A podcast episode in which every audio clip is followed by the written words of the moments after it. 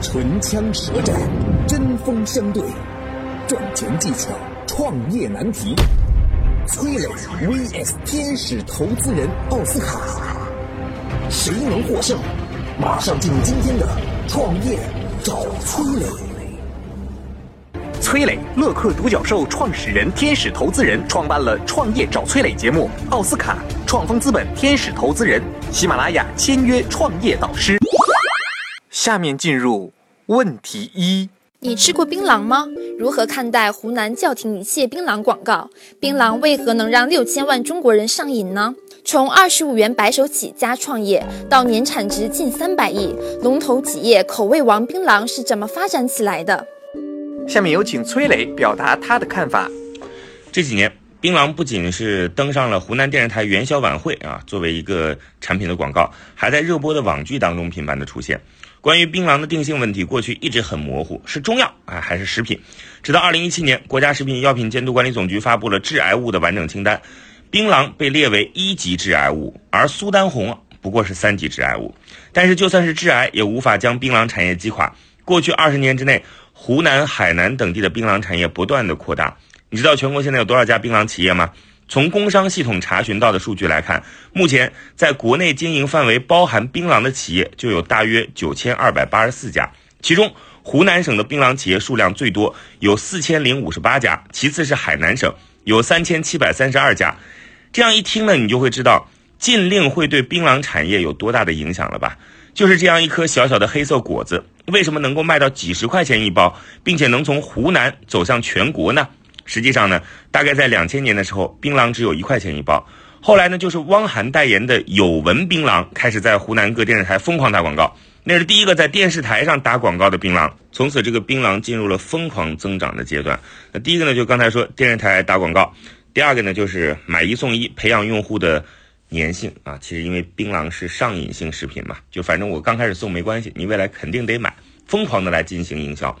二零一零年左右，在湖南买一包任何品牌的槟榔啊，经常可以连续中奖三四包。二零一五年之后，拿下市场占有率的廉价槟榔开始往年轻消费者进军，同时越卖越贵。随便走进一家超市，二十块钱一包的合成天下和张新发摆在最显眼的位置，而张新发槟榔的专卖店里边，高端槟榔卖到五百九十八块钱一斤，十块钱一颗到五十块钱一颗不等。对比另一种上瘾消费品的香烟啊，槟榔几乎没有受到过任何管制，在国内一直被作为普通食品来进行生产和销售，甚至呢有商家打出耐嚼不伤口、健康槟榔的广告词。不仅如此啊。槟榔还可以在网上销售，有大学生在淘宝卖槟榔，月销量多达六万包，一年的收入达到多少？轻松上百万，可见这个槟榔有多暴利啊！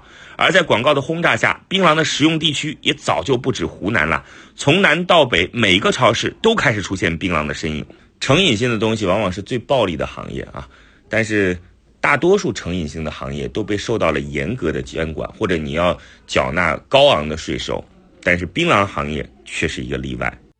我曾经呢跟很多创业者沟通过，发现创业者最大的痛点就是缺少资源、缺少链接。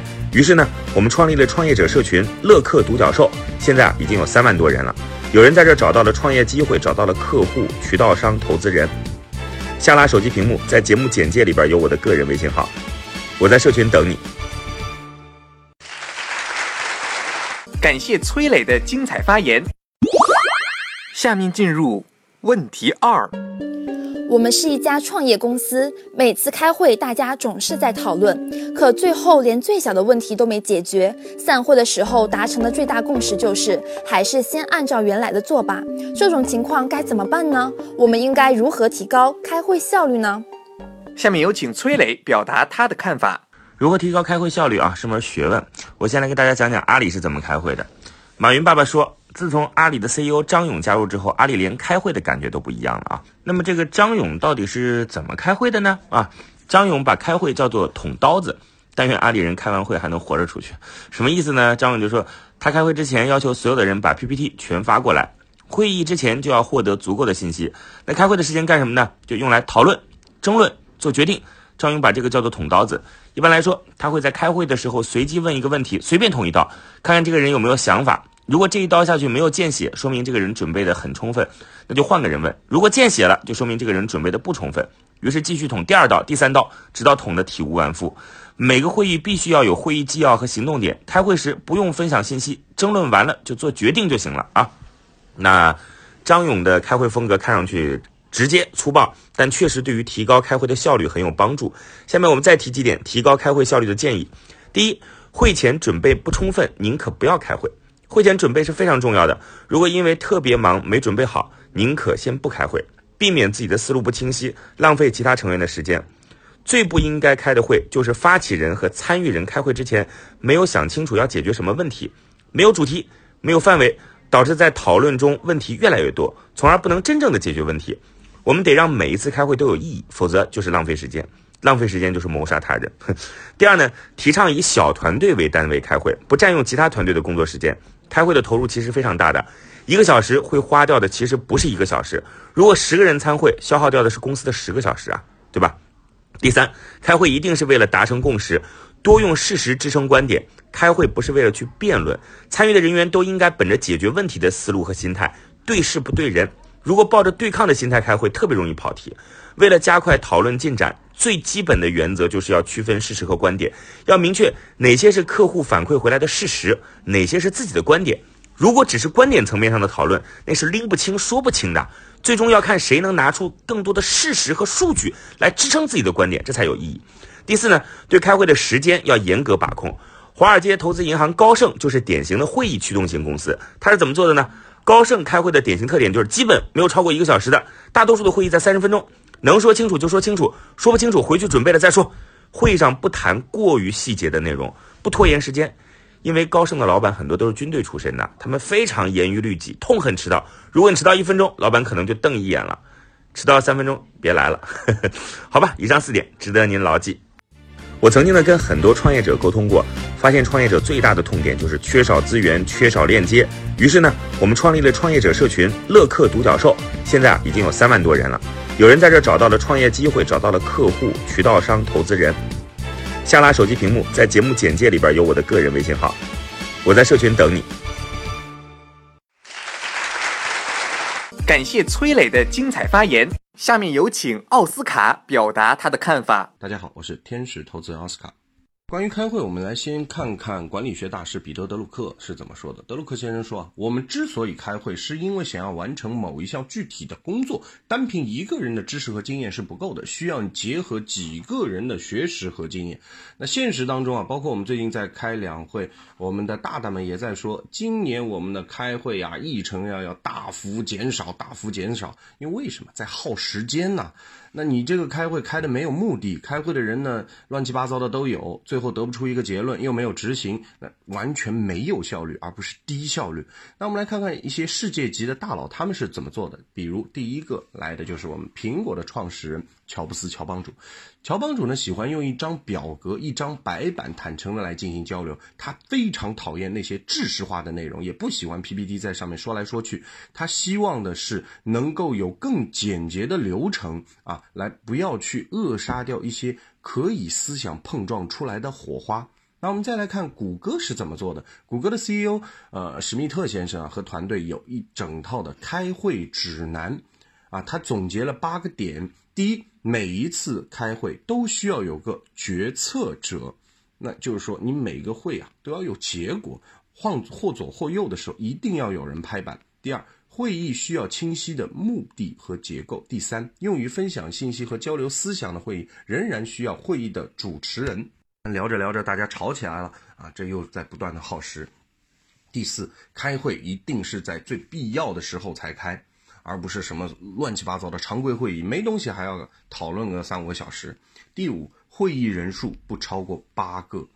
第六，只邀请有必要的人参加。第七，严格遵守时间，说好半个小时，说好一个小时的就绝不能超时。第八，开会要一心一意，不要在那边刷抖音、发微博，这个接电话，那个电话响了。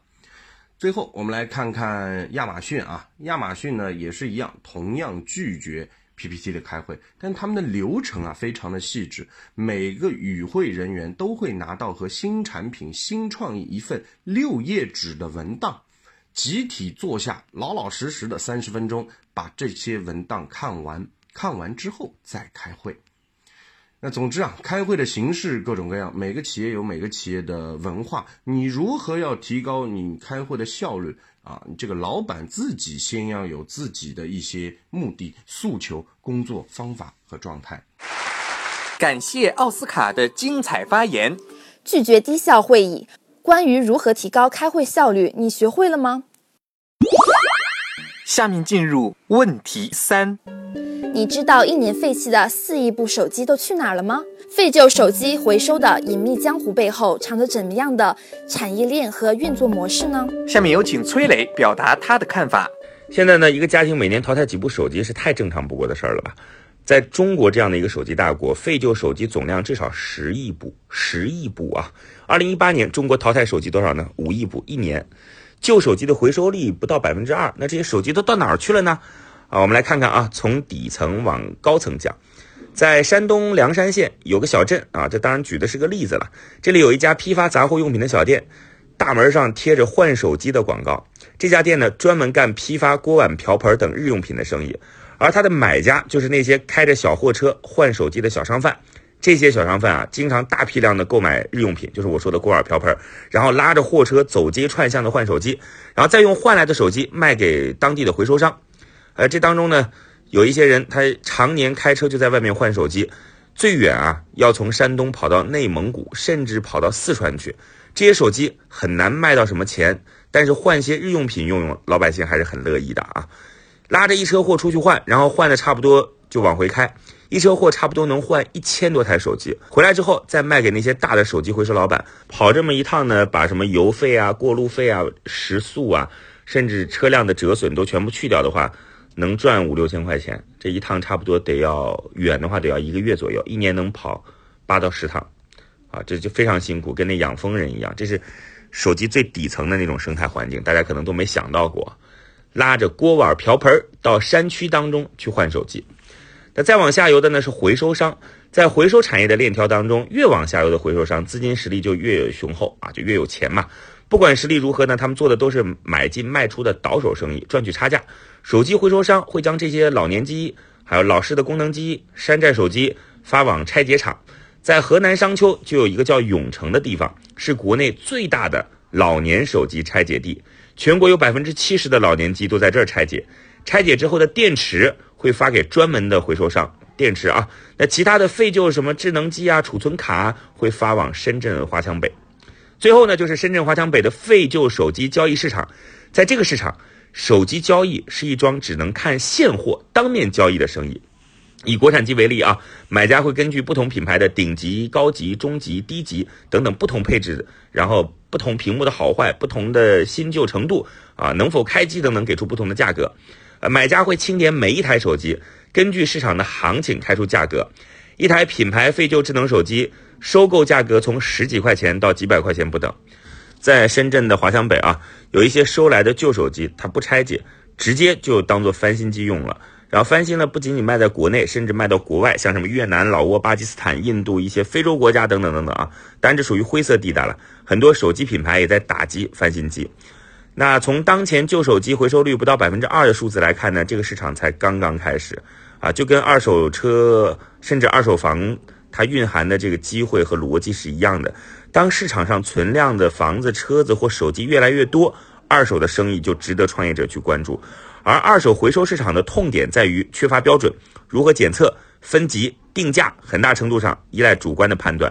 谁能够掌握成为废旧手机市场标准制定者，谁就有可能掌握这个市场的话语权。废旧手机是很多创业者忽视的市场，但往往这种越不起眼的角落，存在的创业机会就会越大。我曾经呢跟很多创业者沟通过，发现创业者最大的痛点就是缺少资源、缺少链接。于是呢，我们创立了创业者社群“乐客独角兽”，现在啊已经有三万多人了。有人在这找到了创业机会，找到了客户、渠道商、投资人。下拉手机屏幕，在节目简介里边有我的个人微信号，我在社群等你。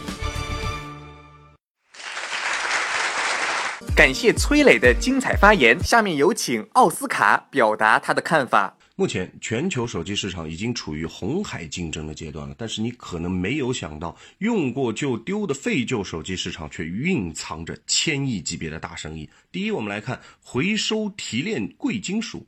一部手机的重量百分之三十到四十都是由各类贵金属组成的，比如金、银、钯。如果进行最基础的金属提炼，旧手机可以变成各种各样的金属材料。啊，我们来看一组数据啊，一吨手机，一吨手机，啊，这个电路板回收可以回收一千克以上的黄金，没听错，就是我们中国大妈们最爱的黄金。这个提炼值要比世界最大的兰德金矿还要高出一百倍。业内人士说，七块手机电路板就可以提炼一条金项链。就拿我们熟悉的苹果手机来说，苹果曾经从四万吨的旧 iPhone、iPad、iMac 当中提炼出了约二点八吨可回收利用的材料，包括了一吨黄金、三吨白银，价值高达四千万美元。按照我国目前每吨废弃每年废弃四亿部手机来估算，这些废旧手机总量高达四万吨。若全部回收处理，能提取六千公斤黄金、十二万公斤银、四百万公斤铜。天哪，多么惊人的一组数据！然后你觉得就仅限于此吗？不然。翻新二次销售这些旧手机也是一个暴利的行业，回收提炼只是旧手机最基础的一个价值。有些专业人士啊，把这些物件可以变得更值钱啊。我们来看这些翻新机啊，就是说二手手机用化学液体清理干净，重新换壳，配上假冒的电池充电器包装，当做新机来卖。当然了，现在说的都是灰色产业。第三个就是灰色中的灰色，叫信息窃取。目前规模化的回收平台有很多，但除却规模化的回收平台，个体回收网点啊，也是如雨后春笋般的蓬勃的在开店。他们的回收价格呢，相对比较高，他们更愿意将旧手机卖到这里。那很多人不知道为什么多出来那些钱谁买单呢？还是消费者买单？这些回收网点之所以愿意出高价，有的人是看中手机当中各种隐私信息，他们把收来的手机交给专业的信息软件公司来进行修复，恢复的用户数据呢，然后筛选出可以换钱的内容。这类公司最感兴趣的信息主要包括。啊，核心的身份、联系人名录和图片。仅仅拿手机号码出售为例，一年四亿部旧手机，平均每部手机当中通讯人有一百人，依此推算，单号码卖买卖这一项形成的产业链将有十几亿。最后，从资本的角度来看，旧手机市场啊，那些拿到大额融资的公司，比如爱回收啊，总共完成了五轮的融资，仅去年就拿到了一点五亿美元的战略投资，估值超过了十五亿美金。回收宝去年也完成了数亿人民币的 C 轮融资。再比如转转和闲鱼也都有二手手机的业务。在爱回收创始人兼 CEO 陈雪峰看来，二手手机行业的市场规模远远不比二手车和二手房的市场小，甚至相较之下，二手手机的需求更刚性，交易更频繁。感谢奥斯卡的精彩发言。手机回收是手机产业链最后的蓝海市场。未来谁能打造二手手机回收闭环生态产业链？谁能激活中国这个全球最大国的废旧手机回收市场？谁可能就是最后的赢家？今天的节目到这里就结束了，感谢两位的精彩辩论。创业找崔磊，我们下期再会。